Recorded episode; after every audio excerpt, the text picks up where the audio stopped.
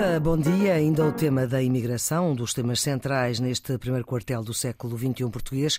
Houve quem falasse em puxão de orelhas público do Presidente da República ao líder do maior partido da oposição e ao Presidente da Câmara de Lisboa, que vieram dizer, primeiro Carlos Moedas, que se devia pensar em só receber imigrantes com contrato de trabalho e depois Luís Montenegro, que Portugal devia procurar no mundo comunidades que interagissem bem com os portugueses. Marcelo Rebelo de Sousa, questionado pelos jornalistas em Belém, sem dizer diretamente disse, que uh, declarações muito emocionadas e feitas em cima de casos correm o risco de ser irracionais e de irem a reboque de posições mais emocionais e que terão sempre mais sucesso em termos de captar a opinião pública, captar votos e ser mais populista. Fecha aspas, foi esta a declaração do presidente. Um chega para lá no chega. Montenegro e Moedas também deram um chega para lá no presidente. Não, isto não é connosco. Mas o que é certo é que é preciso evitar ou a dezenas de trabalhadores em contentores trazidos por redes de tráfico e moraria, duas dezenas no mesmo quarto, a provocar incêndio eh, que chocou a cidade e o país. As soluções de Montenegro e de moedas para a imigração são boas soluções, não? Maria Flor, eu acho que em relação à imigração temos que ter o maior cuidado conceptual relativamente àquilo que dizemos, com muito rigor. Primeiro, a Europa, como Portugal, precisam dos imigrantes precisam dos imigrantes para fazer funcionar a economia, dada a sua a natureza da sua estrutura demográfica, e precisam dos imigrantes para sustentar o Estado Social. Uhum. É preciso que tenhamos consciência de que o elemento central nisto é, é a absorção do mercado de trabalho. Desde que o mercado de trabalho absorva, se não vierem legalmente, virão ilegalmente. E, portanto, aquilo que é preciso é combater as redes do tráfico ilegal e olhar para a imigração legal, dando condições de acolhimento e de integração aos imigrantes que aqui estão de uma forma digna. E as soluções deles são boas? Deles de Moedas e de Montenegro? Eu acho que tem que haver na, na sociedade portuguesa um debate sério, informado e sereno sobre as diferentes formas de, de, das políticas de imigração. As soluções de Montenegro e de Moedas, Carlos, são boas? São, eu concordo exatamente com aquilo que o Nuno acaba de dizer. O que importa é saber se há ou não absorção do mercado de trabalho. Vamos cá ver. Eu acho que há uma diferença conceptual entre os refugiados e os imigrantes. Hum. Isto é, quem nos bate à porta a pedir socorro, nós temos a obrigação vinculada por acordos internacionais que Portugal subscreveu, falo sobretudo hum. da Convenção de Genebra, de acolher os refugiados. Portanto, quem vem uh, em perigo uh, deve ter a porta aberta. Relativamente aos candidatos à imigração económica, isto é, aqueles que querem disputar o mercado de trabalho em Portugal, nós temos que ter o direito de dizer se precisamos deles ou não precisamos.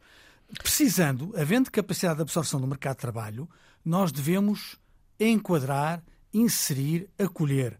O que nós não precisamos é de tráfico de pessoas. Uhum. O que nós não queremos é de imigrantes que entram por via irregular, porque isso é que conduz à situação desastrosa da moraria. Nós vemos aquilo que aconteceu na moraria e percebemos que há redes a explorar pessoas. Uhum. Quando 15 ou 20 pessoas moram no mesmo, uh, sítio, no mesmo sítio e dormem no mesmo quarto, em condições penosas, às vezes até com as redes a suster os seus uh, passaportes e a, e a pagar ordenados de miséria quando quando pagam.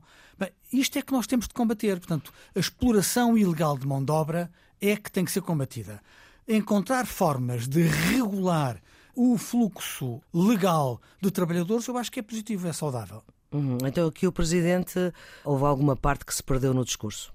Não, eu acho que o eu não quero acreditar que o Presidente da República estivesse a censurar Carlos Moedas ou Luís Montenegro, porque eu não vejo nas declarações nem de Carlos Moedas nem de Luís Montenegro nada para ser censurado. Não, não, não. O que eu acho é que a prioridade está invertida. Ou seja, neste momento, o mais importante é olhar para as condições indignas em que vivem estes imigrantes e essa é a prioridade. A tempo, penso eu que deve haver o tal debate informado e sereno, rigoroso, sobre a política de imigração, de uma forma séria.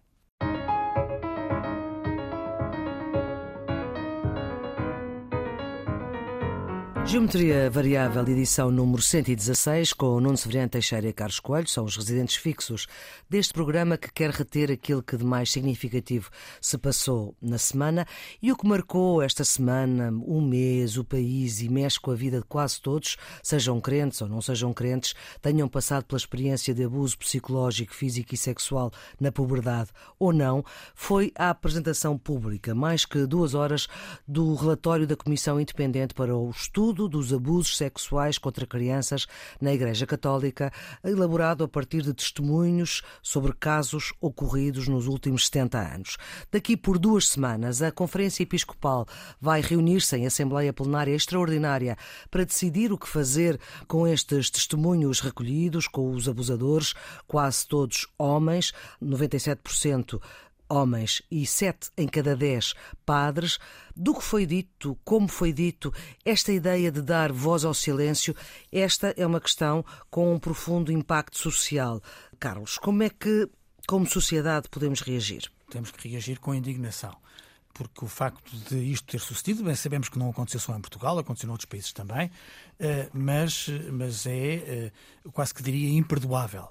Para ser rigorosos, o abuso de crianças, o abuso sexual, não apenas existe na Igreja, é, é, existe em várias outras dimensões, mas na Igreja é particularmente grave. E eu acho que é grave, sobretudo, por quatro razões. Primeiro, porque há uma contradição entre estes crimes e a, e a, doutrina que a Igreja professa. Em segundo lugar, porque há um ascendente espiritual e psicológico dos clérigos sobre os seus crentes. Nós vimos nas declarações da Comissão que houve testemunhos a dizer que o padre era a voz de Deus uhum. Eh, e, portanto, esta ideia de que alguém aproveitou o seu ascendente para cometer crimes é, é horroroso, não é? Eh, em terceiro lugar, porque a Igreja é a maior instituição humanitária do mundo eh, e, por força dessa circunstância, lida com pessoas geralmente dependentes do seu trabalho e das suas organizações e, portanto, torna esta exploração mais indefensável. E, em quarto lugar, porque há um investimento de confiança, vamos ser claros, de crentes e de não crentes, na Igreja Católica sob vários aspectos. Uh, muita gente tem filhos em colégios católicos, uhum. inscrevem crianças em atividades de organizações da Igreja, uh, na convicção de que eles estão em segurança. Portanto, por tudo isto, horroriza-nos mais que estes crimes tenham sido cometidos no espaço da Igreja do que, do que fora dele, embora em qualquer dimensão, seja na Igreja, seja fora dele, sejam crimes e, portanto, têm que ser combatidos. Nuno. Oh, Maria Flor, eu acho que é, ainda hoje, dois dias, três dias depois, é, estamos ainda todos em choque e é muito difícil, depois de ouvir aquilo que nós ouvimos, ainda hoje reagir. O número e a, a gravidade dos casos, o sofrimento humano que isso implica, torna, torna muito difícil falar, de, ainda hoje, falar disto. Eu acho que a primeira palavra, quando se olha para, para, para aquilo que, que ouvimos, obviamente é para, para as vítimas e para a solidariedade que todos temos que ter com o sofrimento daquelas pessoas. Essas pessoas têm que ter, em primeiro lugar, uma palavra, um pedido de desculpas, um pedido de perdão. Isso parece-me óbvio da própria instituição, neste caso, e se calhar do próprio Papa quando vier a Portugal. Depois têm que ter direito a um acompanhamento eh, psicológico e psiquiátrico, porque muitas delas eh, ainda hoje estão marcadas para a vida. Eh, estão marcadas, enfim, pelo, pelo, pelo, pelo que aconteceu. E depois, em outros casos, houve lugar a indemnizações pecuniárias, financeiras, enfim, não sei se é esse o caminho que se seguirá em Portugal, mas, por exemplo, nos Estados Unidos, onde este processo está, está mais avançado... Está a ser discutido isso. Está... Discutido, e uhum. mais do que isso, não, não, há dioceses que estão a declarar falência porque Sim. já não têm capacidade para pagar as indemnizações. Certo, eu estava a dizer que estava a ser discutido em Portugal. Ah, em Portugal. Sim. E, portanto, digamos que relativamente às vítimas há pelo menos estas três, estas três eh, questões que devem ser olhadas com muita, com muita atenção. Depois há a perspectiva dos agressores, dos, dos, dos abusadores, não é? Eh, e aí acho que sem, sem, sem dúvidas, sem equívocos, sem nada, é preciso que sejam uh, julgados e punidos pelo crime, pelos crimes que, que cometeram. Uh, por um lado, do ponto de vista penal, bem entendido, mas depois, enfim, quando a maioria ou uma parte substantiva desses, desses abusadores são padres, a própria Igreja, no seu interior, terá que tomar medidas, em primeiro lugar, para os afastar, eventualmente para os suspender, para os expulsar, não sei do ponto de vista do direito canónico. Há uma parte que Sim. é uh, o julgamento pelo crime e a punição, que é civil, penal. Depois há outra parte da organização da Igreja que certamente terá que afastar essas pessoas, porque há muitas que ainda estão no exercício das suas funções e continuam a lidar com crianças. Não é? Portanto, há essa dimensão. E depois há ainda uma outra dimensão que a mim me, me, me choca muito, porque eh, estes abusadores também têm, aliás, os psiquiatras que trabalharam sobre isso também o disseram, também devem ter acompanhamento psiquiátrico. Porque, uhum. quer dizer, não são pessoas que eh, estejam na, normal, enfim, entre aspas, e que precisam de acompanhamento psicológico e psiquiátrico. E depois há aqui uma dimensão que não é estritamente individual, porque, enfim, os abusadores pode ser um ato individual. É o ato de encobrimento. E o ato de encobrimento já não é individual, já é institucional.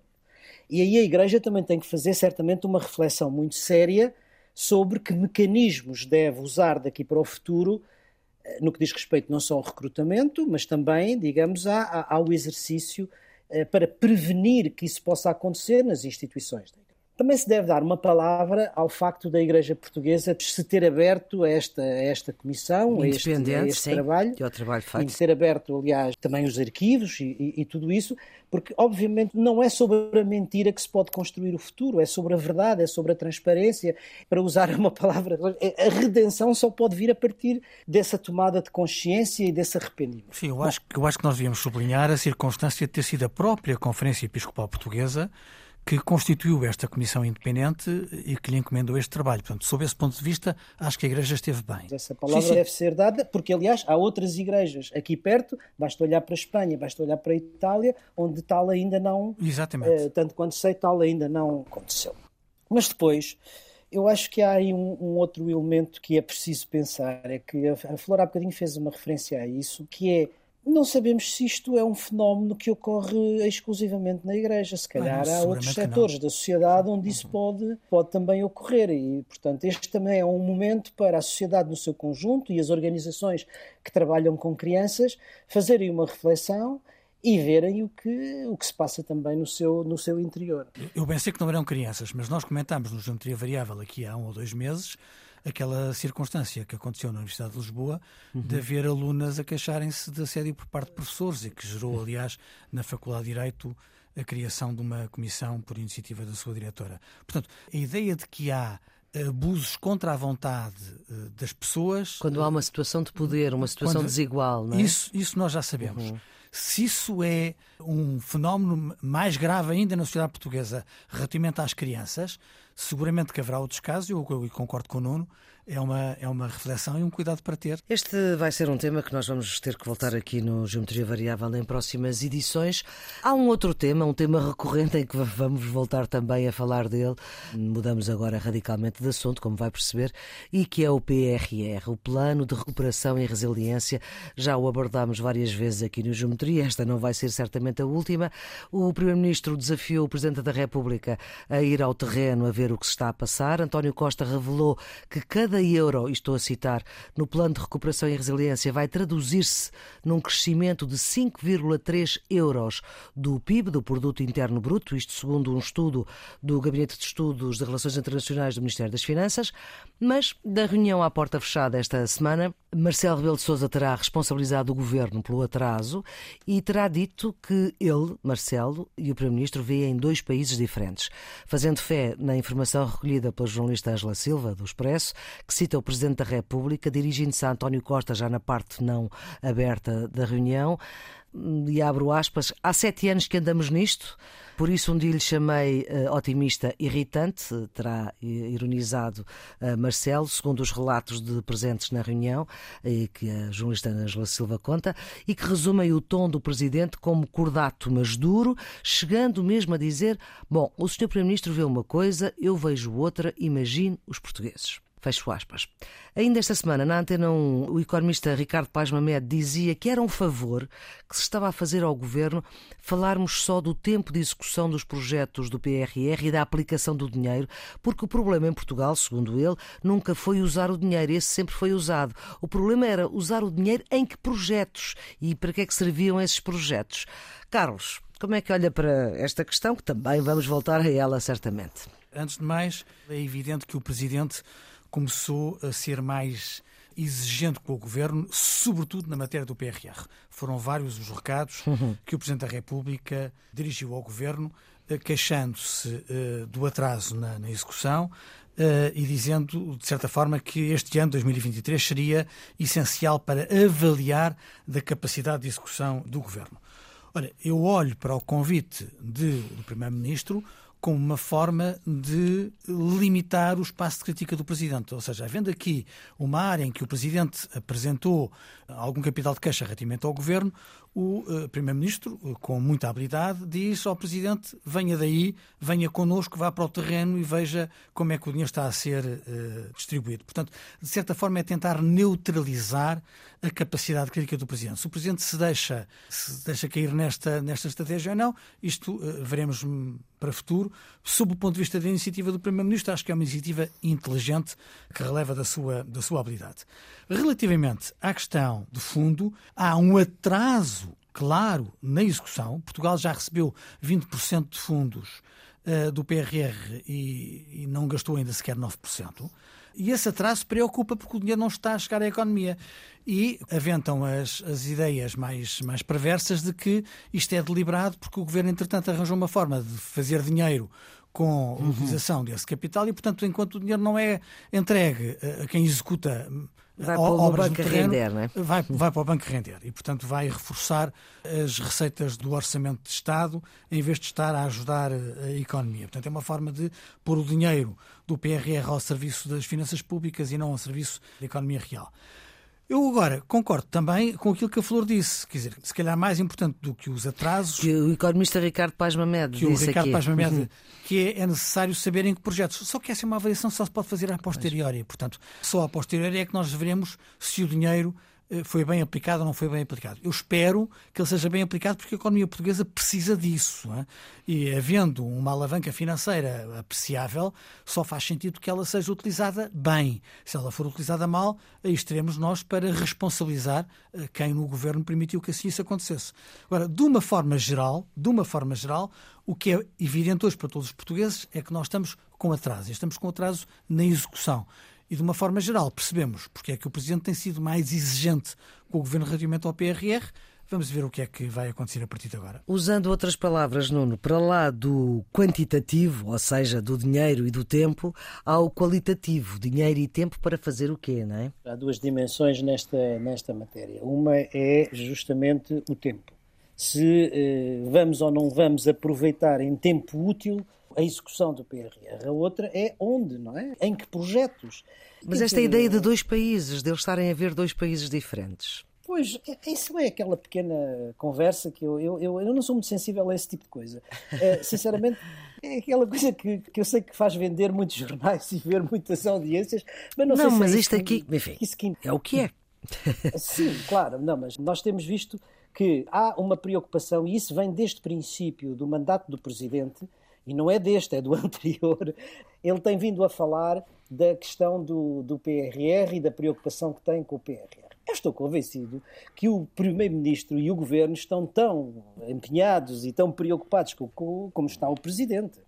Agora, nós também sabemos que há, digamos, muitas dificuldades a vários níveis, burocrático, de chegar do, das verbas, da sua, da sua aplicação. O Primeiro-Ministro também disse que havia, do lado das empresas, muitas dificuldades. Portanto, quer dizer, há aqui várias, várias eh, instâncias onde as coisas podem vir a atrasar-se e a perder-se algum tempo. Eu acho que cada um, presidente por um lado e primeiro-ministro por outro, estão a fazer a sua função. Agora, o que é importante é que, de facto, os projetos se façam e o dinheiro se execute, porque não há outra oportunidade como esta, em termos de volume de capital entrado e da possibilidade que isso tem de reconstrução da economia. Isso a mim parece-me evidente.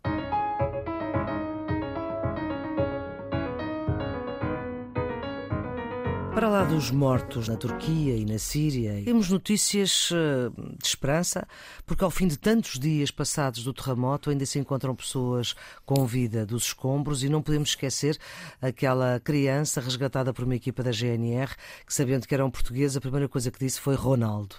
E de facto é isto que nos identifica neste século XXI no mundo. Mas hoje vamos olhar para o impacto geopolítico, digamos assim, que esta catástrofe está a implicar naquela zona do mundo, na Turquia. Erdogan, com eleições à porta, que está a tentar antecipar, eh, vamos ver o que é que isto significa.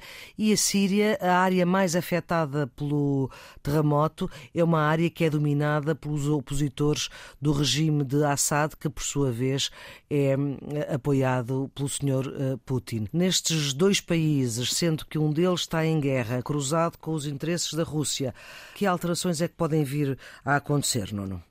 A urgência é sobre a catástrofe humanitária e a necessidade de salvar vidas. Felizmente, ainda algumas conseguem ser salvas. Mas a dimensão dessa catástrofe, quer eh, na Turquia, quer na Síria, tem implicações de natureza política para cada um dos seus regimes, política interna e política internacional. Quer dizer, na Turquia, eu diria que, do ponto de vista interno, aquilo que neste momento parece estar a discutir-se é essencialmente o problema da responsabilização da forma como as coisas ocorreram. Porquê? porque no grande terremoto ocorrido em 1999, que teve também uma enorme quantidade de vítimas, isso gerou um grande debate político e desse debate político saíram um conjunto de pacotes legislativos no que diz respeito à construção. à construção, sobretudo prevendo essa situação sísmica, portanto, de construção antissísmica. Ora, aquilo que se verificou com este terremoto é que a grande parte, para não dizer a maioria, dessas regras que deviam ter sido observadas na construção antissísmica não o foram. E isso, obviamente, tem um impacto, digamos, no resultado final deste sismo. Começou-se a discutir de quem era a responsabilidade pelo facto disso não ter sido cumprido.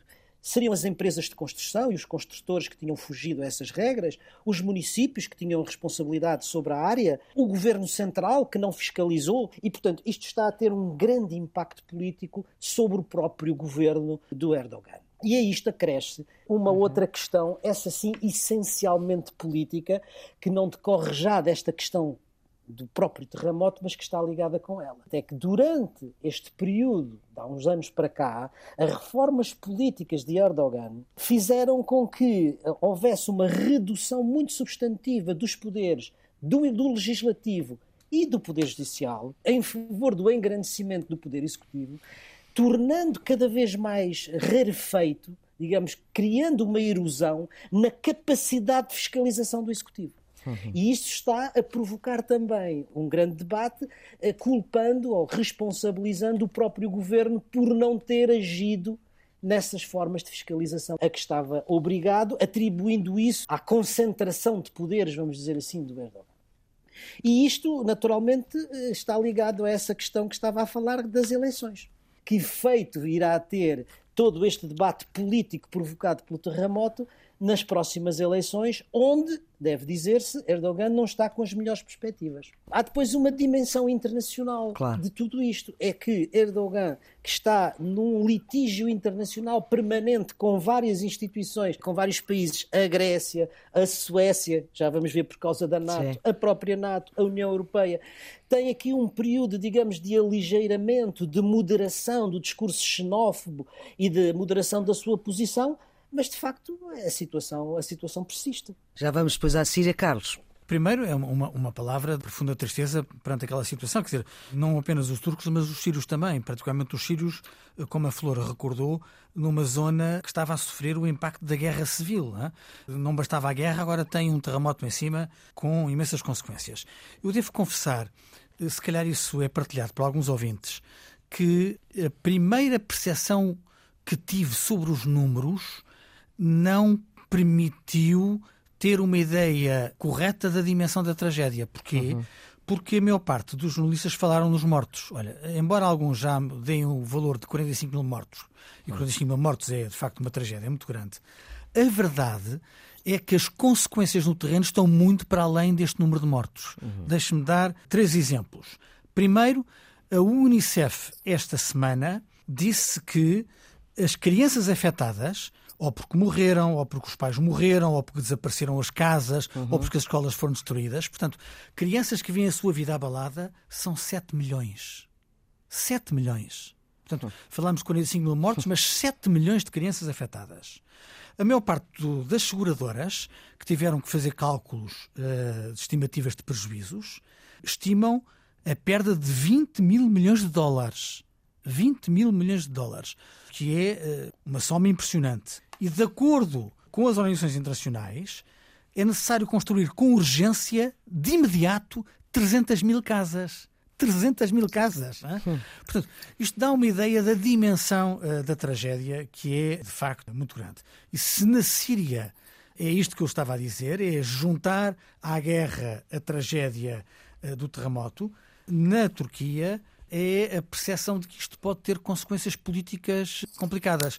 E a Flor tinha dito, e bem, que Erdogan está a antecipar as eleições. Está a está tentar, a tentar. antecipar. Uhum. Está a tentar antecipar as eleições, porque há a ideia de que isto vai ter consequências para a sua liderança. Ou seja, embora isto seja uma catástrofe natural, houve decisões que não foram tomadas e algumas delas Erdogan não pode dizer que não sabia, ou que subiu para o ar, ou que não, não estava suficientemente interessado em, em, tomar providências e, portanto, Erdogan sofre no seu prestígio de líder uh, musculado, musculado uh, com a incapacidade de prever e de tomar decisões para reforçar, por exemplo, as construções antissísmicas, entre outras iniciativas. Uh, e, portanto, a ideia de que isto, o sofrimento, vai erudir a margem de apoio a Erdogan, pode justificar o desesperado intuito de antecipar as eleições para que não sofra mais com, com essa erosão. E agora a Síria? É um pouco aquilo que o Carlos estava a dizer, é juntar a uma guerra civil muito, muito crua a tragédia do terremoto, com as implicações políticas que isso tem. Primeiro, a dificuldade do próprio regime do Assad no início de aceitar a ajuda humanitária e, por outro lado, digamos, as oposições e o Estado Islâmico que não para durante a própria catástrofe de perpetrar os seus, seus ataques. E, portanto, é de facto um martírio duplo do terremoto e da guerra civil eh, que aquela população sofre. É? Eu acho que estaremos todos de acordo em fazer uma vénia ao secretário-geral da ONU, António Guterres, porque hum, a abertura dos corredores humanitários para a Síria, depois de alguma hesitação, Al-Assad acabou por, por aceitar. Demonstrou que, embora a ONU tenha tido problemas eh, em todos os temas da atualidade, não deixa de ser uma ferramenta fundamental para a ajuda humanitária e foi graças à pressão da ONU que nós conseguimos levar a ajuda humanitária às zonas da Síria mais afetadas e que não estão sob o controle político de Al-Assad. Sem dúvida, sem dúvida. Estamos a uma semana de, de um ano de guerra, 52 semanas de guerra. Há um ano não pensávamos que esta pudesse ser a nossa realidade hoje, nem que a Suécia e a Finlândia tivessem pedido adesão à NATO, se bem que agora não vão em simultâneo, Carlos. Bem, eu não sei se vão em simultâneo ou não, porque a primeira-ministra finlandesa uh, reafirmou numa conferência de imprensa ao lado do Primeiro-Ministro sueco que continuam empenhados na candidatura conjunta. O que é verdade é que o Ministro dos Estrangeiros admitiu finlandês a hipótese eh, de uma, de uma candidatura separada. O Erdogan, através do seu porta-voz, tentou diferenciar os dois países, uhum. citando do mais problemático ao menos problemático, portanto, dando ideia de que a Suécia seria mais complicada do que, do que outra. Do que a Finlândia. Um, e o secretário-geral da, da NATO veio a público também dizer que a adesão podia não ser simultânea. Em qualquer circunstância, eu acho que os dois países continuam a pôr em cima da mesa a proposta da candidatura, da candidatura conjunta. O que é que nós sabemos? Sabemos que NATO toma estas decisões por unanimidade, que a cimeira que está prevista para a Lituânia, para Vilnius, entre 11 e 12 de julho, não tem a garantia de que haja essa unanimidade, porque há dois eh, Estados da NATO que estão com reticências: é a Hungria e a Turquia. Portanto, nem a Hungria nem a Turquia ratificaram para já a decisão de aceitar a adesão. E se é verdade que há alguns indícios que podem eh, permitir concluir que, que a Turquia estará mais disponível para aceitar. Aparentemente, a Hungria ter-se-á comprometido a decidir nas próximas semanas. decidindo, não parece que seja uma decisão negativa, a Turquia é uma situação bem mais complicada. E, portanto, eu não estou muito bem a ver que seja possível em julho consagrar a adesão de, dos dois países. Agora, a adesão destes dois países a meu ver, eh, o Nuno dirá, é essencial sob vários pontos de vista, quer sob o ponto de vista político, quer sob o ponto de vista militar, quer sob o ponto de vista estratégico. Sob o ponto pois. de vista político, porque é uma resposta sólida da NATO à invasão ilegal, injustificada e, eu diria, imoral da Ucrânia pela Rússia. Há aqui uma resposta sólida da NATO. Sob o ponto de vista militar, é muito importante ver dois países tradicionalmente neutros e não alinhados escolher o lado da Aliança Atlântica. E, sob o ponto de vista estratégico, do lado da União Europeia, é uma janela de oportunidade para o aprofundamento da integração em matéria de defesa, uma vez que os dois Estados que se vão juntar à Aliança Militar são dois Estados eh, membros da União Europeia. Não, não. De facto, desde o princípio, ou seja, desde o pedido de adesão da Finlândia e da Suécia, que foi quase em simultâneo, que a doutrina oficial da Aliança Atlântica é que deveriam entrar em conjunto. Deveriam entrar em simultâneo, vamos dizer assim. E todo o processo negocial tem sido conduzido nesse sentido. A própria Cimeira de Madrid, é. onde a questão foi, foi colocada, parecia confirmar essa, essa ideia, essa doutrina. Agora, pela primeira vez, e é isto que é significativo do ponto de vista político, pela primeira vez, o próprio secretário-geral da NATO admitiu a possibilidade de uh, entrarem em separado, ou seja, entrar primeiro a Finlândia e depois a Suécia. A razão tem a ver com a posição, enfim, também da Hungria, mas eu acho que a posição da Hungria é, apesar de tudo, mais flexível e, e negociável, mas é a posição da Turquia. E a posição uhum. da Turquia porque, ainda que considere que os dois países têm reticências aos dois países, tem, obviamente, uma oposição muito mais aberta e muito mais declarada à entrada da Suécia do que da Finlândia, com base em dois argumentos centrais. É o de que a Suécia alberga terroristas e que, eh, ainda recentemente, acabou por permitir manifestações anti-islâmicas à porta da embaixada da Turquia na capital sueca. Ora bem, o secretário-geral da NATO já o disse, que eh, do ponto de vista, digamos, das negociações, algum, algum progresso foi feito em matéria das questões relacionadas com o terrorismo, mas há ainda muita, digamos, muita coisa em aberto, e isto significa que é um problema com reflexos vários. É um problema, em primeiro lugar, para a Suécia, que a acontecer o atrasar do processo eh, se verá a sua adesão mais difícil do que a da Finlândia. Uhum. É um problema para a Aliança Atlântica, obviamente, mas é também, é preciso dizer isso, um problema para a Turquia. E por isso é que eu acho que talvez nos próximos tempos haja alguma capacidade, eh, não só de pressão, mas também de negociação sobre a Turquia. Porquê? Porque a Turquia também começa a aparecer cada vez mais como um aliado disruptivo como um aliado isolado no interior da própria NATO, causando problemas à aliança. Sim. Problemático e que começa, não só do ponto de vista político e diplomático, que agora tem procurado adiar esse problema, mas também do ponto de vista militar, porque os Estados Unidos já deixaram saber que, enquanto este problema não for resolvido, também os F-16 que a Turquia quer comprar também não serão fornecidos. Portanto, há toda aqui uma situação complicada do ponto de vista político e diplomático, mas também com eh, nuances de natureza militar, que fazem com que temos que esperar para perceber como é que isto vai, como é que isto vai acabar. Mas eu estou convencido, pode ser que eu me engane, mas espero bem que não, que o final do processo, o end state, será a entrada da Finlândia e da Suécia, ou em conjunto ou em separado.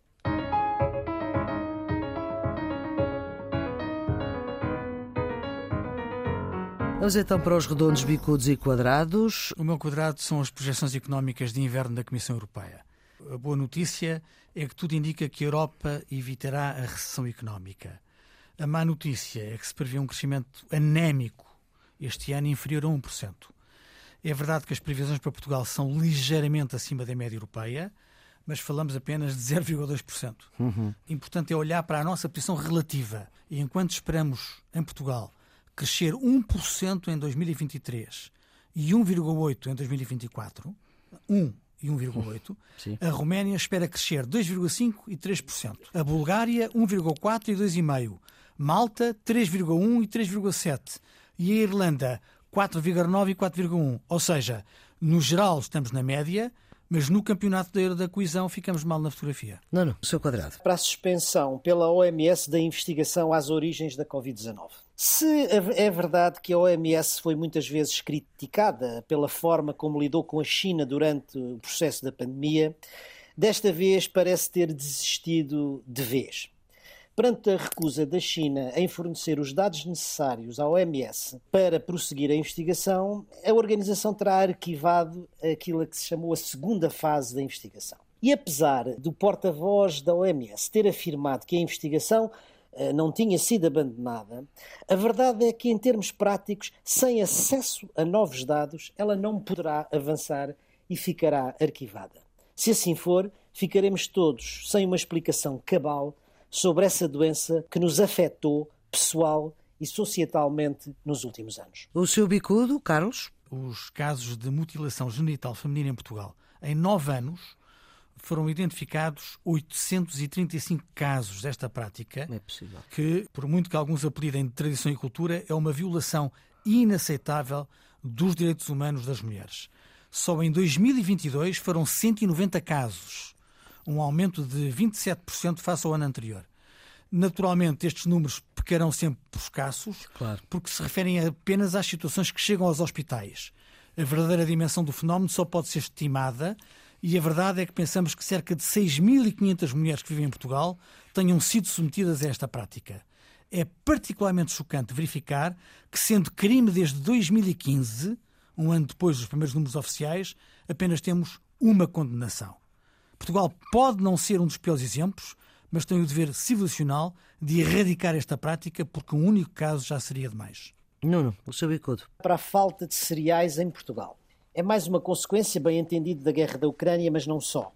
É também consequência do braço de ferro entre a administração e os trabalhadores da Silopor, a empresa que detém os portos da Trafaria e do Beato dos silos. Os navios estão a acumular-se no Tejo sem descarregar e isso eh, pode vir a ter duas consequências: possíveis falhas do abastecimento do mercado e possível aumento dos preços dos produtos essenciais.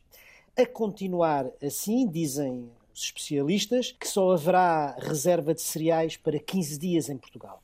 Este é mais um alerta para a importância das reservas estratégicas a que Portugal tem que dar atenção. E agora para os redondos, Carlos. As propostas do PSD para a habitação em Portugal, um documento intitulado Novo Caminho para a Habitação, Dois dias antes do governo reunir para fazer anúncios sobre esta matéria, o PSD apresentou um conjunto de propostas para combater os problemas de acesso à habitação em Portugal. Propostas relativas ao desagravamento fiscal, apoios concretos ao rendimento de jovens e idosos, reformas no plano da agilização administrativa ou na promoção das residências universitárias, muitas soluções concretas que, para lá de responder a um problema concreto, dão prova de que o PSD não faz apenas críticas, mas apresenta alternativas. Nuno, o seu redondo? Para o apoio de Israel à Ucrânia. Pela primeira vez desde o início da guerra e, finalmente, Israel, através do seu ministro dos Negócios Estrangeiros, Eli Cohen, afirmou a sua posição ao lado da Ucrânia e do povo ucraniano. Este apoio acaba com a ambiguidade por parte de Israel, que até agora, embora tivesse expressado uma posição de condenação da, da invasão e prestado ajuda humanitária, o certo é que nunca tinha tomado uma posição clara e inequívoca. E este apoio, esta posição clara e inequívoca é importante porque abre a possibilidade de cooperação militar e, em particular, abre a possibilidade de envio dos tão desejados sistemas antiaéreos de Israel para a Ucrânia. E agora as pistas de fim de semana, Carlos? Um amigo meu, Vasco Ressano Garcia, eh, sugeriu-me um livro chamado A Tirania do Mérito, que aconteceu ao bem comum, de Michael Sandel, como professor da Universidade de Harvard. É um livro que está agora publicado em português, eh, pela editorial Presença, foi publicado uh, nos Estados Unidos nas últimas semanas do mandato presidencial de Donald Trump e aborda o crescimento de uma vaga populista e antissistema nas sociedades ocidentais. Na prática, é uma crítica à cultura meritocrática que incensa vencedores e humilha os vencidos, que uh, Donald Trump chamava sempre losers. Mas é uma coisa muito americana. É, os losers são uma coisa muito americana. Sabe? É verdade. O, o livro uh, sublinha a importância dos espaços da vida comunitária, como as escolas, o debate democrático e o espírito cívico e é uma obra de leitura obrigatória. A sua ideia para este fim de semana, Nuno? Vai em particular para a leitura do escritor Luís Sepúlveda. São duas homenagens agora publicadas ao escritor chileno falecido em 2020. São lançadas uma sexta-feira, 17 de fevereiro, na, no festival Correntes de Escritas na Póvoa de Varzim e numa altura em que a família de Luís Sepúlveda doou grande parte do seu espólio à, à Póvoa de Varzim. São duas obras, O Caçador Descuidado, poesia reunida entre 1967 e 2016, e O Mundo Sepúlveda, ambas publicadas pela Porto Editora. E já agora que estamos a falar das correntes de escrita, eu já aqui recomendei o livro de Maria do Rosário Pedreira, O Meu Corpo Humano, Exatamente. mas agora que ela ganhou o, o prémio. prémio das correntes de escrita, quero deixar-lhe aqui os meus parabéns e dizer naturalmente que é um prémio mais do que merecido, uma distinção mais do que merecida à Maria do Rosário Pedreira. Completamente de acordo. Muito bem, fechamos assim esta edição com esta referência às correntes descritas e ao prémio da Maria do Rosário Pedreira desta edição 2023 que está a decorrer toda esta semana e vai decorrer também este fim de semana. É o ponto final nesta edição número 116 do Geometria Variável para a Antena 1, RDP Internacional e podcast para sempre. Nuno Severiano Teixeira e Carlos Coelho são os residentes fixos deste programa de análise que tenta reter aquilo que de mais importante pensamos que se passou na semana. A produção é de Ana Fernandes, a gravação de João Carrasco, a edição de Maria Flor Poderoso. Esta equipa conta voltar para a semana. Tenha então um bom fim de semana.